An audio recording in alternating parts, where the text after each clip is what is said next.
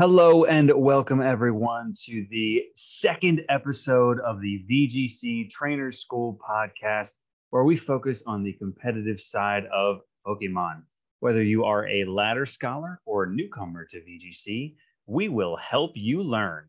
Class is in session. I am Jake, and I am very excited to be with you today. And here with me, my co host, uh, we have Tony and Will. So, welcome in, guys. This is your first episodes. Uh, so, tell us a little bit about yourself. How's things going? What's new? Tony, we will start with you. Oh, um, every, everything's pretty okay. Uh, you know, just trying to get ready for the San Diego regionals, and yeah, that that's all I got. Okay, well, hopefully, you know, through our discussion, we can help you get to uh, a great spot with your regionals team. And Will, how are you doing? What's going on? I'm good. I'm happy to be here. Uh, everything's going well for me. I finally finished the game like a couple days ago. It was a bit slow going for me and a little painful to watch everyone else kind of rush through to the end. Um, right now, trying to complete the Pokedex, kind of have an eye out towards building teams, but I haven't really gotten too much into the competitive scene for this series yet. So I'm excited to dive in and hopefully get some ideas about what to build. Awesome. Yeah, I am currently just at the very, very end of the game. I was with you as taking my time going through it. And now that I'm seeing everybody finish the game and move on to team building and shiny hunting and what's and whatnot, I want to get involved myself. So let's jump into it. So, a brief agenda of the topic for today. We're going to be talking about preparing for Series One. So, first and foremost, we got to talk about the rule set specifically. What exactly is it? What does it mean? What are our thoughts on it? Then from there, we're just going to talk about some popular cores that you could either use for team building for yourself, or most importantly, just to be aware of that is currently on the ladder and out there that you may be facing against. And of course, at the end, little get to know our co-hosts since this is their first time on the show. So let's jump into it. Series one. First off, the rule set itself. It is the Paldea regional Dex only. Uh, one of the important notes there is the Charizard raid, which is currently happening for a few more days. You cannot use the Dragon Tera Charizard just yet. Um, it might be available in later seasons, but for now, it is currently the regional Dex only. There are no ancient or future Pokemon allowed, so no Roaring Moon, no Iron Hands, or anything else like that. Uh, no members of the Ruinous Quartet, so that is that group of four legendaries that are all Dark type.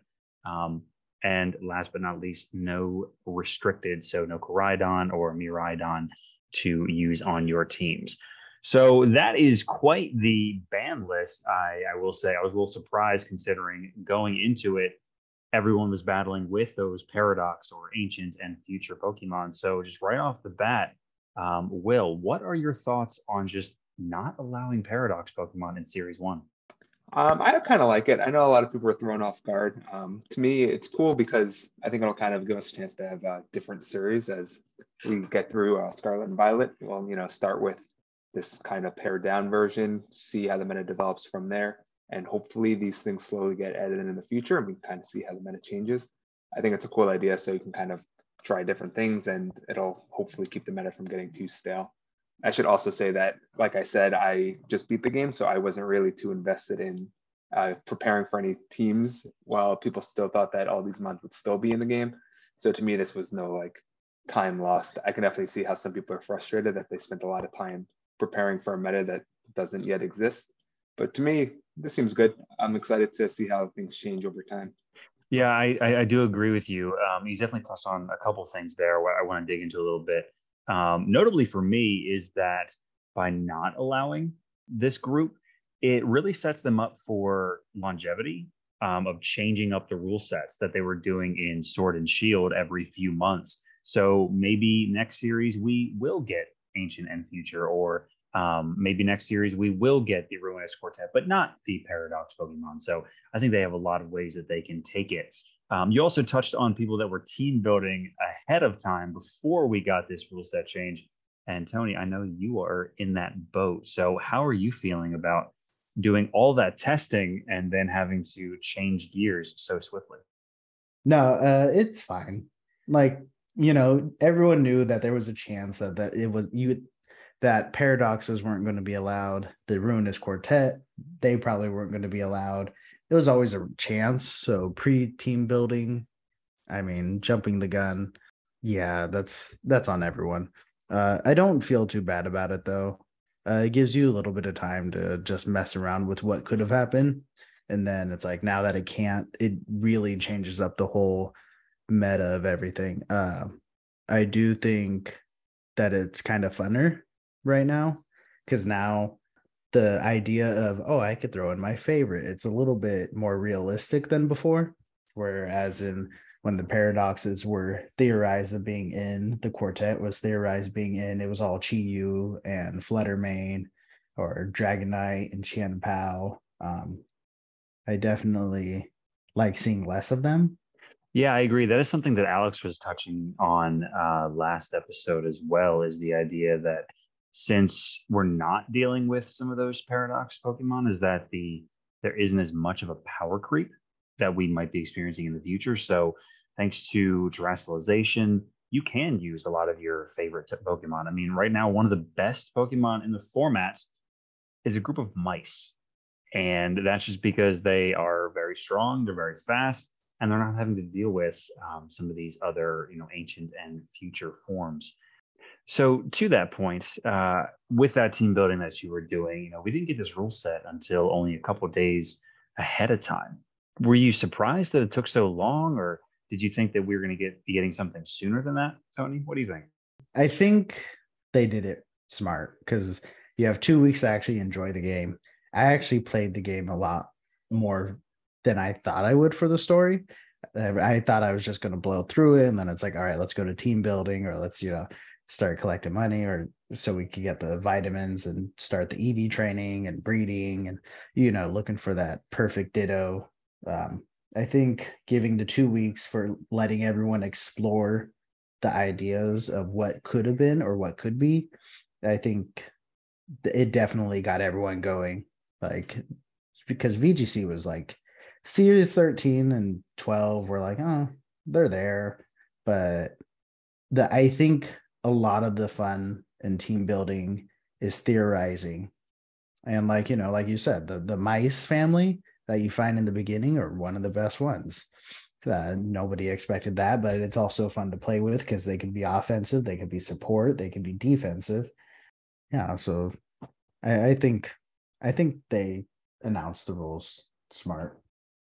Great. Yeah. Um, I am uh, sort of looking forward to seeing what uh, what comes of it, and um, maybe you know this is going to be something that we're going to be seeing in the future with them not releasing information about the about the rules um, until only a couple days ahead of time. Because one of the benefits that it did create is chaos. And if anyone is a Game of Thrones fan, there is a famous quote there: um, "Chaos is a ladder." And I really think that does apply when you have a bunch of people scrambling to try and build teams for something that they don't even know what the rule set is going to be. So we only have a couple days to do it. It throws the entire meta out of whack, um, at least for you know a week or so. And so that's the most fun for me because you can really experiment and try different stuff, and you're not just getting hit with the same six Pokemon over and over again or the same cores or anything like that. So to that, let's talk about some of the the Pokemon that we're expecting to perform well early on.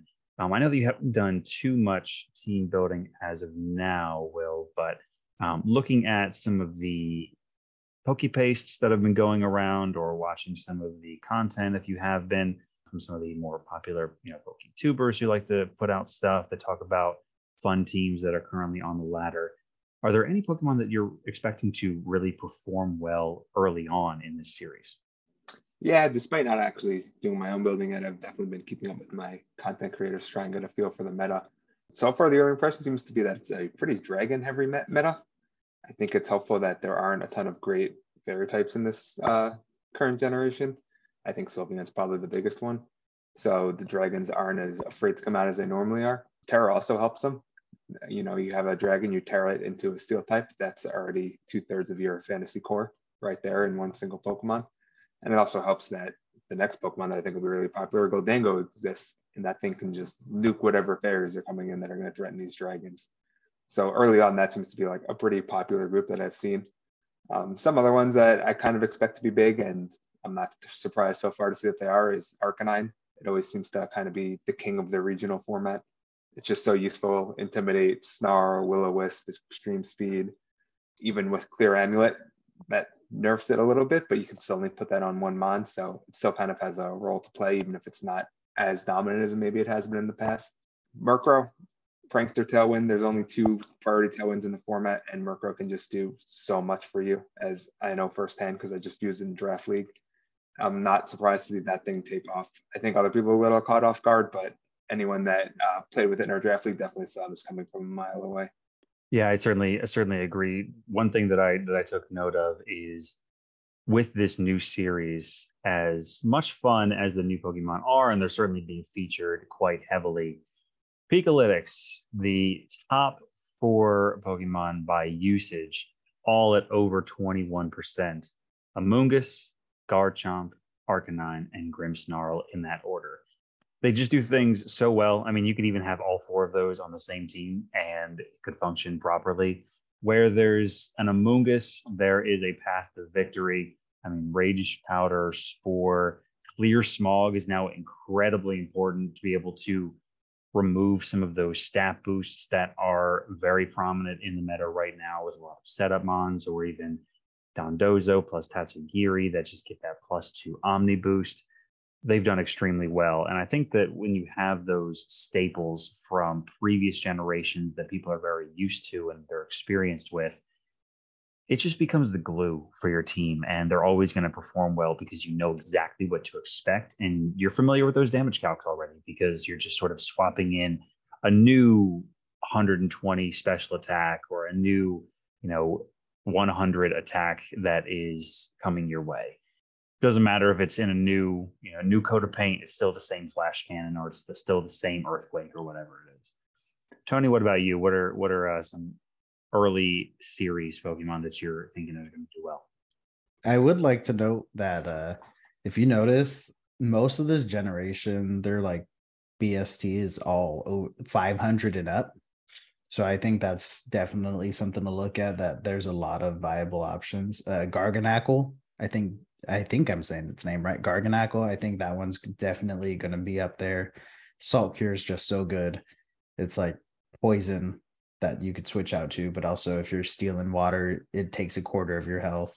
It's almost like curse, but no, no backlash. Uh, I definitely think looking at that Breloom is back in. So a faster spore user is always nice.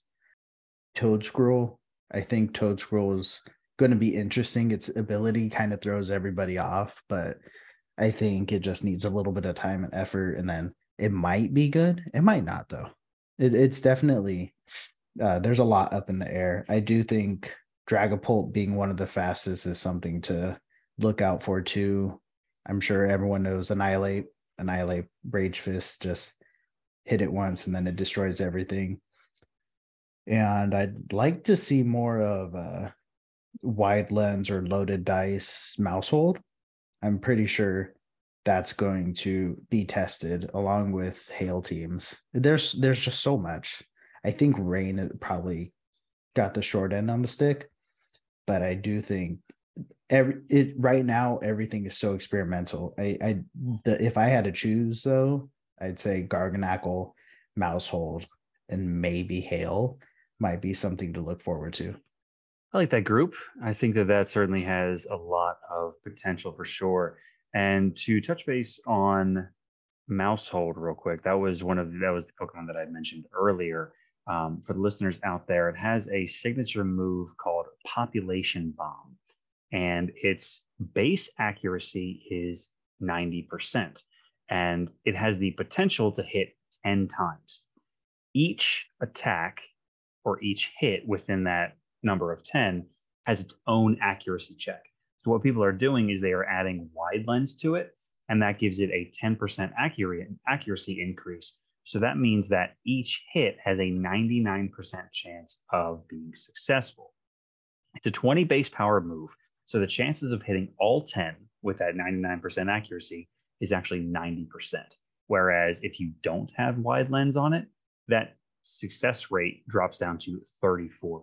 So getting that extra massive boost in accuracy from 34 up to 90% just with the use of an item is wonderful because it becomes a nearly 200 base power attack that you do get stab on.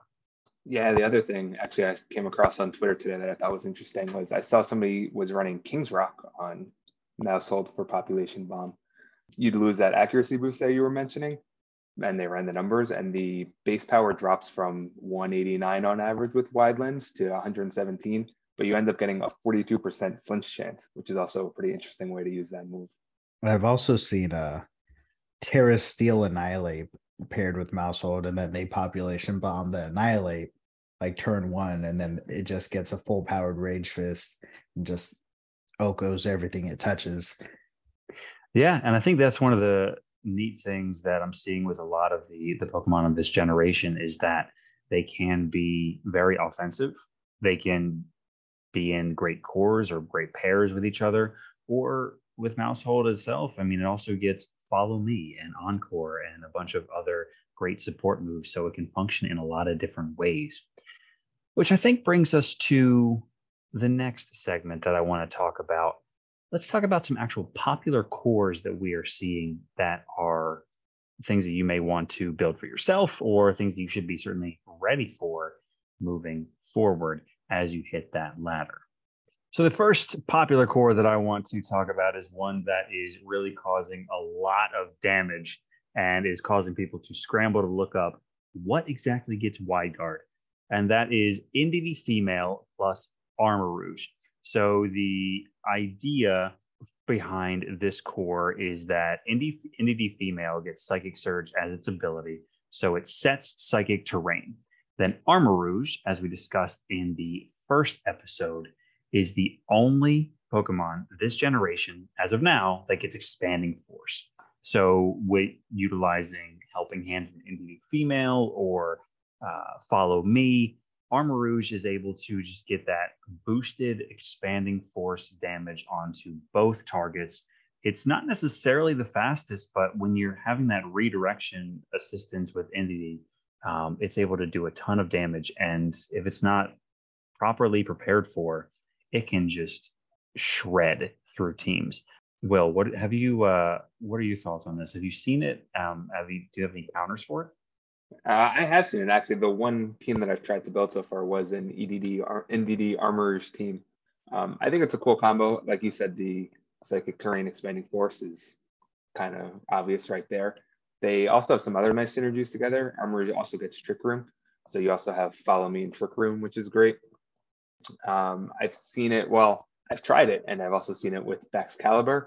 Baxcalibur has the uh, thermal engine ability, I believe, and it gets an attack boost when it gets hit with a fire attack.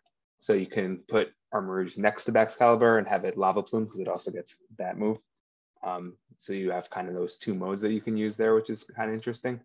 You also mentioned everyone's kind of scrambling for a good wide guard user that's also Armarouge. It also gets access to wide guard. A lot of people are running that now, which I've seen. So it's a pretty potent combo. Armarouge has two great abilities in Flash Fire, so can work against opposing Armarouges also, and it also gets weak armor. It could be pretty bulky, so you can really take advantage of that weak armor and be willing to kind of withstand that first attack, maybe even have weakness policy, get the speed boost, and maybe you're able to kind of sweep from there and not really mind the defense drops. So it's definitely a pretty potent combo, and you need to have an answer for it because otherwise it really can just run through you. I mean, Armor is just hitting you with base 125 special attack, expanding force on psychic terrain, or armor cannon, or heat wave, or lava plume. It's got some pretty strong attacks, and you really have to have some sort of an answer to it. Absolutely, it is. Uh, it is definitely where a lot of people are starting to either build against or build from Um, Tony, have you uh, come across this in your testing as well? What do you what are you uh, what are you doing to stop it? Is the bane of my existence, first of all. But yeah, no, uh, there's Armarouge and Indeedee. The synergy is it's so good. It's unbearable when you play against it, but watching it, you can't help but just be like, you know what? That it's solid. It's solid. You have to like give it credit. Uh, not only can you play it as a trick room user, you, uh, I didn't think I'd be seeing weakness policy back, but you could definitely do weak armor with weakness policy. I've seen uh, Maushold, you know, just you could U turn into the Armarouge, set off the weakness policy, get the weak armor off, get the double speed boost, then you switch into Indeedee, setting up the terrain and just expanding force everybody. And it's it's insane. Like once it's set up, it almost feels unstoppable. Um, it's I've only seen it on Showdown though, so it is a best, you know, it is best one format. Uh, I definitely think you you could prep for it more in best of three. So I don't know how well it would do in a like regionals or uh tournament format, but I think it is definitely it's it's good either way. You could you could run weak armor, you could run flash fire, you could Tera grass. I've seen a Tera dark just to fight other Armarouge. It's definitely it's it's a real threat, and I think it's one of those where it's like you hate it, but you also got to give it credit for how just how good it is. Yeah, I, I agree, and I think that with this generation in particular, this combination is very strong because we've seen psychic spam teams before pairing Indeedee with Alakazam or Gardevoir. But the reason that this is so successful, in my opinion, is that other terrain users, or I guess ability creators or whatever, there just aren't any. I mean, I guess there's the electric surge from Pincurchin, um, but there's no grass terrain, there's no misty terrain for whatever reason. And so this psychic terrain is able to just stay on the field for a very long time and able to protect against priority, give that boost of psychic damage. Unless, of course, I mean, maybe people start running Ice Spinner to be able to remove that terrain, but um, otherwise, it does it does pose quite a threat for sure. Tony mentioned that he wasn't sure how well this would do in best of three tournament, which there's only really been one, so it remains to be seen how well this holds up but it did place pretty well. Uh, Aaron Traylor's team got second in that tournament with a Armarouge DD team. Um, actually, his team did not have Indeedee, just Armarouge, which is interesting. So it able to function pretty well on its own. And then Wolfie's team placed 14th with an Indeedee Armarouge team. Um, there's another one that I see that placed 21st. So it definitely was able to have some success, but we're only one tournament in. So it remains to be seen if that's really sustainable. Yes, and that's something that I definitely want to get into in future episodes of going through some of these tournament results and finding out what some of the new cores are. Um, and I think that's also where we see the next core on the list was really showcased in some of these top teams through Limitless or through Victory Road um, is the resurgence of Disquake. Now, Disquake is a very old tried and true team for for VGC. Um, it's the idea that you have a an electric type user using discharge next to a ground type user who is using earthquake, and ideally that electric type is floating or a flying type. Um, the classic combination was Garchomp and Zapdos. Well, Garchomp is everywhere on teams. It doesn't have Zapdos, but it has some great partners through Levitate, such as Hydreigon, uh, Rotom forms. Rotom Wash is extremely popular, and also Kilowattrel, um, a new Pokemon that is sort of Zapdos light as it is electric and flying type. But again, more spread damage, strong, strong attacks, and special note of Garchomp in this instance because it's able to really Tera type into ground. So it removes that dragon typing and then it's not four times super effective from ice any longer. So it gets bulkier because of it. Um, or you take out, or you take Hydreigon that gets the levitate, and then it gets the steel Tera or the poison Tera, and it's still floating. It's not getting hit by earthquake, and it's now able to deal steel damage. Um, it's been a very popular core as well. Tony, what are your thoughts? Have you been seeing this also? So uh, one of the first teams that I was actually trying was uh, Disquake. Um, I was really hoping, like, oh well, Kilowattrel's fast enough, Garchomp hits hard enough. It's definitely something to look out for. Um, I don't know how long it'll last exactly. I think Garchomp would definitely stay up there. Uh, Kilowattrel might be switched with Rotom, since Rotom could Electric. Uh, it really just depends on the situation. Like uh, with in the top cut, I saw that Gengar made it. So Gengar probably was running Icy Wind, and depending on the uh, setup, I I could see them switching off between Tera Electric Rotom or Tera Ground Garchomp. Um, I think it's definitely like a good old classic, just like Disquake, Disquake, Disquake. It's like, what do I do? Wide guard. But I mean, there's there's also very little wide guard users, so it's definitely making the Disquake more potent. Um, yeah, it definitely seems to be a favorable meta for Garchomp. I think another thing that's really helped it out in this format, or I guess in Scarlet Violet in general, is the introduction of Clear Amulet because now this thing could sit here and boost with swords dance and not be afraid to lose those boosts. It keeps them. And then you just have this thing hitting these these very powerful base 130 plus two spread damage, earthquakes or rock slides. Um, like you said, a tera Ground, so now it's even a little bit bulkier and you're able to really survive and use those swords dance boosts a lot better. And then you're doing two times uh, damage with that ground attack because of the Tera boost. And like I mentioned before, there's not as many fairies that are threatening it, and it Tera Grounds to lose that dragon typing anyway. So it really seems like a meta that's set up for success with it. Whether the Disquake stuff will continue or not remains to be seen, but I definitely think Garchomp will have a pretty strong role in this meta moving forward. Yeah, I think Clear Amulet is a great call out. That's one of the exciting new items that have been introduced in Scarlet and Violet.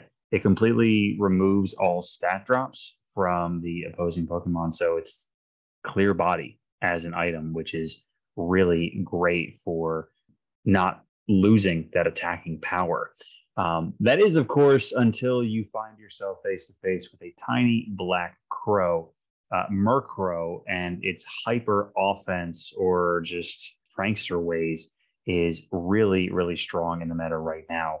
Um, utilizing prankster tailwind, as Will you had talked about earlier, to facilitate great damage output from Gholdengo, Hydreigon, and then Haze to remove that Swords Dance plus two or the Omniboost from Dondozo, um, or to even remove the special attack drop that Gholdengo gets from utilizing Make It Rain. Um, Murkrow is a very interesting and fun new Pokemon that has benefited greatly because of the dynamic speed change that we now see that was introduced in Generation 8 um, when Murkrow was unavailable. So I think that the Murkrow hyper offense is definitely going to be around for a while because, especially in a best of one format, it can snowball quickly and you can find yourself pinned and not able to do anything against it.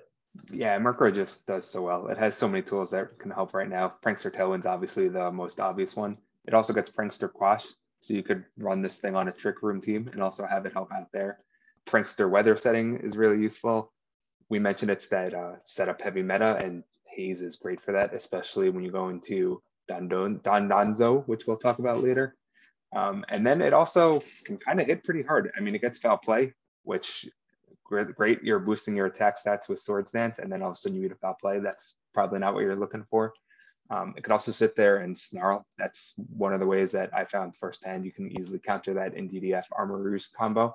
Neither of them really likes to take a snarl um, and take that special attack drop, and it's super effective into them also. And it also has Brave Bird. It hits surprisingly hard with that too. And then you slap an Eviolite on this thing, and it has more bulk than you'd expect. It's not like our favorite prankster tailwinder from last gen Whimsicott, where you felt like it really needed to have that focus sash. Murkrow can survive a couple attacks with an Eviolite attached to it. And also it's dark itself, so it's not even going to be prankster by opposing mons. So something like Brimstone can't even touch it. So it really has uh, quite a few tools in its tool belt right here. Not to mention, or not to forget to mention. Uh, Murkrow with Haze also works really well with uh, any like of the heavy attacks that do stat drops, like Draco Meteor, for example. We could do Make It Rain, Close Combat, Headlong Rush is back is in this game, so that's another one too. All of those moves that also drop your own stats. Murkrow's just right there. It's just like, oh hey, I got you, I got you. Don't worry. And then it just hits you with the haze, and then it just starts over. Uh, I definitely have experienced on Showdown at least foul play from Murkrow and it, Dragapult does not like that unless you have a focus sash. It's going down. Uh, Gyarados doesn't like that, and Gyarados is also pretty popular right now. Maybe because it's one of the bulkier intimidate users that isn't Arcanine. I think that's a, a great call out for sure because when you do have something that is able to set tailwind for you, but then also stay on the field and continue to support the team, um, or even do damage itself. I mean, I know that we've seen foul play and snarl, as you both mentioned, but some more popular teams as well are even running Brave Bird, which is great because that's just going to completely nuke a Breloom or do considerable damage to popular Pokemon like Annihilape that are out there that do have that fighting type um, along with Ghost. So you also mentioned, Will, Prankster weather. So let's talk about some weather teams. We do see quite a few. Uh, of course, being the dominant weather setter currently with its partner in Lilligant, but also new to this generation is Snow, which maybe was foretold a little bit considering that Abomasnow, as the snow setter, its ability was snow warning and was never hail warning but who knows? Um, and then also an honorable mention for Pelip- Pelipper and Palafin. So let's talk about first uh, Lilycole or the Torkoal and Lilligant combination. It can be run with Trick Room. It can be run with After You or Sleep Powder. Um, Lilligant, of course, with the Chlorophyll user, is able to be the fastest Pokemon on the field in most situations and is able to either say, Torkoal, you know what? No, you go first. You use eruption without taking any damage. Or maybe Torkoal goes for protect and Lilligant just puts something to sleep. They have a lot of tricks that they're able to utilize and shut a team down as well. And then, of course, if Lilligant doesn't work out, then Torkoal in Trick Room is very strong as well one of the Pokemon that we're seeing that is going to terastallize into its existing type to then get that adaptability boost on eruption or heat wave. It is just doing insane amounts of damage. Tony, how are you trying to combat Lilycole? I think right now, just everyone is really into the the you know the new stuff. Everyone wants to see the new toys. Uh, Lilycole is definitely like your childhood friend. Is just it's always there. It'll always be there. Um if you need if you need a team you can always lean on it. I definitely i've seen it still. It's not as popular as you would assume. I think everyone kind of got you know turned down by it when they announced that paradoxes weren't in i definitely see i i see it coming back later i i could see it doing strong now uh, it would definitely help against like Gholdengo. Uh, Murkrow might like kind of stop it, but not as much unless someone really wants to dedicate into rain. Uh, I I think Lilycole, it's that reliable friend. You could always lean on it. Yeah, I think it's just. I mean, it plays so simple, and it's just so difficult to stop. It's really difficult to cover all your bases of what if they go Torkoal and Trick Room, or what if they go super fast Torkoal? And what if the Lilligant is doing after you, or what if it's hitting you with Sleep Powder? And it's tough to find that lead that really covers for all of that. I think it also got a little bit of a buff this gen with a covert cloak item, which would make the holder immune to the flinch from fake out. And that used to be one way to stop it. If you could fake out Lilligant, it doesn't get off that after you or that sleep powder. But now it could potentially be running covert cloak, and you might not realize till it's too late if you try and fake it out and it's not actually flinching, you're really in trouble. So it's definitely a, a potent combo. Um, I think one thing that maybe hurts it a little bit is we were talking before about how prevalent Amoonguss is right now in Pikalytics. It's the most used Pokemon. And as Amoonguss usage goes up, so does Safety Goggles usage. Um, and Safety Goggles usage definitely hurts Lilligant. That pair loses a little bit of its potency if you can withstand that sleep pattern, only have to cover for some of the other options. I do want to mention too, uh, just because you mentioned Covert Cloak, it also works against Salt Cure and Snarl. I just learned that today. So I thought that was kind of interesting. Yeah, I think Lilycole, I think Amoonguss is actually going to drop in usage, to be honest. I think everyone's just prepping for it. Um, but Lilycole, it's just it's going to be there. You it's so versatile. You could play so many things with it. You don't have to dedicate to Sun, which is nice. You don't have to dedicate to after you. You could always set in a trick room setter. It's definitely it's definitely a threat that I will see coming back later when everyone's done playing with the new toys. And I think it's it's just the most reliable weather in this format. Yeah, and also too, if it comes to fruition, what we're expecting with those ancient and future forms being allowed in the future series, all those ancient forms benefit with photosynthesis through sun being active. So that's just going to amp up Torkoal's usage again, I'm sure. Let's just briefly talk about snow. Um, I do think that it is important to, to note um, Cetitan is a new Slush Rush user, which is very fun. Slush Rush users in the past had been pretty much disregarded because their speed stat was always very low. I mean, Beartic, its speed is 50, Alolan Sandslash is 75.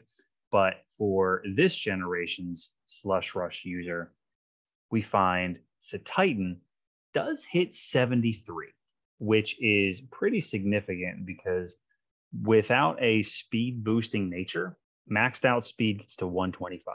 So in in snow, it's moving. It's going what 250. Um, that's pretty significant. It's so that means you don't have to invest all of your EVs into speed. Um, and considering its HP stat is already 170, meaning without any investment, it's sitting at 245. So you're able to boost your either defense or special defense whichever one you want, um, and get yourself a very bulky, fast, and strong Pokemon. Considering with a an adamant nature um, and 252 EVs, it's hitting 181 as its base stat.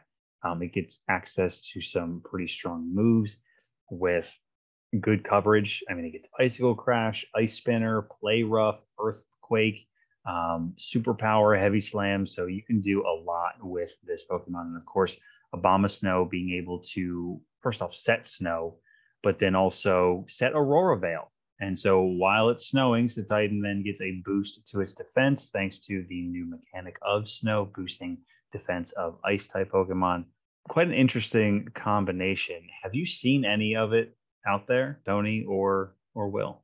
Yeah, I've I've seen people playing with Titan. Notable things about the Titan, besides that is uh it does get liquidation, which is kind of hard to find now. Um, it also gets belly drum. So I've seen a few belly drum sets where they just someone like you know Maushold does follow me if it's a support Maushold with friend guard, and then it sets up the belly drum, and then they just switch out into uh, Abomasnow so then you have boosted defense, maxed out attack, and then turn two of Abomasnow being out sets up Aurora Veil. And then it's just this unstoppable, bulky thing. And with Tera typing, you could always change the typing to something that makes it more defensive. So I've seen Tera Water a lot or Tera Ground for stab on Earthquake. I think snow is going to be one of those weathers that it's going to be interesting and it's going to be hard to find out how to perfect it but you if you do perfect it i think it's definitely going to be a major threat. It's getting less usage than i than i thought it would have gotten but it's there's a couple options out there that could keep you on your toes for snow. Yeah i think the titans are really cool mon like tony said the belly drum combo is like pretty potent, and then it gets priority ice shard. So even without the slush rush boost, it could be just hitting things with a plus six priority stab attack, and ice is, as we know, really good offensive coverage. The Tera definitely helps it, like Tony said, because I mean the classic problem with ice is great offensive type, terrible defensive type. Tera kind of lets you solve that problem. You get to change to another defensive type and still keep your offensive stab on ice. The one thing to note is when you do that, if you are in snow, you do lose your defense boost because you're no longer an ice type but sometimes that trade is uh, definitely worth making. It also gets cool abilities. Slush Rush is almost certainly going to be the most popular one. It also gets Sheer Force. I don't know if it has a ton to really take advantage of that in terms of its move pool, but if nothing else, you could always get the free life orb boost that Sheer Force grants. Um, it also gets Thick Fat. It has a decent amount of bulk. It's 170 HP. Defense and special defense isn't as high, but you can definitely find a way to build this thing to be pretty bulky too and be able to take some hits and then dish back some good damage with its pretty high natural uh, attack of 113 and also just great coverage and great stab. Yeah, so I think definitely something to be on the lookout for. Uh, real quick, we'll just mention um, Pelipper and Palafin. The core there is essentially to set rain with Pelipper and then allow for Palafin to switch out with flip turn. That way it's able to go to its uh, zero to hero mode uh, when it comes back in for rain boosted jet punch, which just does an insane amount of damage considering it is a 60 base power aqua jet essentially. And that is the special or signature move for palafin. So last but not least we go from the dolphin to the big fish and that is the pairing of tatsugiri and dondozo with Flamigo as support. So the core here is through the use of Commander Tatsugiri, which gets the ability Commander, jumps into the mouth of Dondozo, giving it a plus two Omni boost.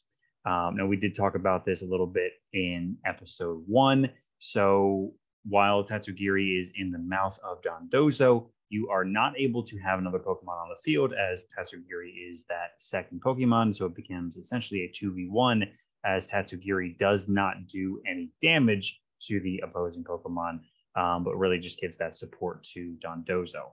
Now, some people are trying to have Tatsugiri just die in the mouth of Dondozo. So then you can bring in Flamigo, and thanks to its ability Co-Star, it actually matches that double Omni boost that Dondozo has. So you have two Omni boosted twice Pokemon on the field. Um, it can be a little silly, a little difficult to pull off, but if it does, it's very strong. Um, but it seems that the meta is shifting more to a choice scarf Tatsugiri set. So just letting that Dondozo be on the field by itself. And then once it dies, then you have a speedy 120 base special attack attacker that is then on the field that's still at full health, basically. What are you guys doing for Tatsugiri and Dondozo? Tony, we'll start with you because I know that uh, the team that we had come up with early on had a pretty interesting core that was able to handle this duo pretty easily. I know a lot of people were going for the clear smog, but I noticed now that uh, Dondozo actually there's been a few Tera Steel Dondozo. There's substitute Dondozo now too. So what I like doing was using the Firestarter Skeledirge and just Will-O-Wisping it. It def you, there's usually only two sets, and it's either Water Veil or Oblivious or Unaware. Um, and you it's normally the Unaware set, which makes sense. But if Will-O-Wisp and another Unaware user with Tera Water or Grass Skeledirge, it's it's really not that hard, and it almost feels gimmicky when you see them, but it also just works really well if it is set up correctly. So, like if Dondozo's in the substitute, I obviously can't hit it with the Will-O-Wisp. If it's Tera Steel, you can't hit it with Clear Smog. It's definitely a threat that you need to remember. If it gets going, then it's like it's going. Flamigo is always interesting because not many people know this, but I think Flamigo is also one of the only wide guard users besides Toxapex and Garganacl and Armarouge, which normally I don't think you would really want to have wide guard on. Uh, so Flamigo being able to copy the stats, get the boost, and then play support at the same time is definitely a really cool idea. So, Will, what about you? Do you think that this is gimmick or legit? I think it's legit. I mean, the usage is definitely going to drop off a little bit because it has counters. Um, everything does, obviously, but I think once you've seen this a couple of times, you begin to know what to expect and how to play around it. So I don't think it's going to dominate the meta, but I don't think it's going to go away either. You're definitely going to see it, and you will have to have an answer on your team because this thing can really just snowball if you let it. If you have no way to stop it and take away its boost or somehow disable it, it'll kind of tear through your team. It's super bulky. It's really tough to take out, and it could sit there just kind of boosting itself and dealing out massive damage. For me, my counter is easy. I'm going to put Haze on any team that I build right now. There's probably more elegant solutions, but that's just the easiest thing for me. I know that I'll have that in my back pocket. And if this thing tries to boost on me, I can just disable it. Um, looking again at the limitless results, the first place team that did not have Dondozo had Haze Murkrow. Um, I see the third place team didn't have Dondozo, and they had Haze Murkrow also. Fifth place team, same thing. To me, that's the easiest answer. Murkrow does so much already. You're not hurting your team by putting it on and you could definitely spare a move slot for Haze to really neutralize one of the bigger threats in the game right now. Yeah, I think that that is a great starting point, um, but also a great stopping point for us.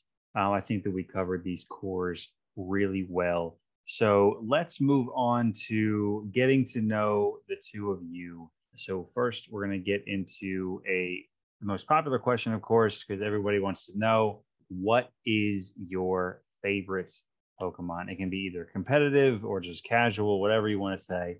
Will, we'll go back to you. My favorite, I have a soft spot for Zangoose. Um, it's definitely not one of the better Pokemon competitively. It's arguably not even viable. I've always thought it has a cool design. Gen 3 was one of my favorite gens, and it was one of my favorite mods from Gen 3. The design's not like too over the top or crazy like some of the newer ones that we've seen. It's pretty simple, but I always thought it looked cool um, I've kind of held on to that since then. I was really excited to see that it was going to be in Scarlet and Violet. I don't know if I'll actually try and build a team around it because, like I said, it's a, little tough to use. But every time I see it, I get kind of excited and hopefully it finds its role in the metagame. I doubt it, but I'm holding out some hope. Yeah, I like that. Uh, Zangoose is very cool. Great design, uh, cool uh, pairing combination with Seviper. Um, definitely a neat addition to Gen 3. And Tony, what about you? What's your what's your favorite? it used to be Ursaring, and then you know Legends of Arceus came out, and then everyone's new favorite bear, Ursaluna, definitely my favorite now, and especially now that it's going to come back, I would I wish it was in the first regionals rule set. I mean that it's fine. I'll I'll come back to another regionals just to use it. But Ursaluna, just it's a tank, it's a monster bear. It, it's great. What what is there not to love? It's a big cuddly bear. Yeah, I didn't uh, play Legends Arceus, so I didn't get a chance to use Ursaluna. So I'm definitely looking forward to see how it shakes things up if and when it becomes available. Well, thank you both so much for jumping on and talking about the Series 1 rule set, as well as some popular cores for people to team build against or start their team building from as we all start to hit the ladder which if you want to get involved with our community here at the VGC Trainer School, find us on Discord, VGC Trainers School, or reach out to us via email at trainersschoolpodcast at gmail.com. Let us know what is a favorite core of yours, either one that we talked about or maybe one that we are sleeping on as a whole. Well, thank you all so much. Thanks for listening and have a great rest of your day.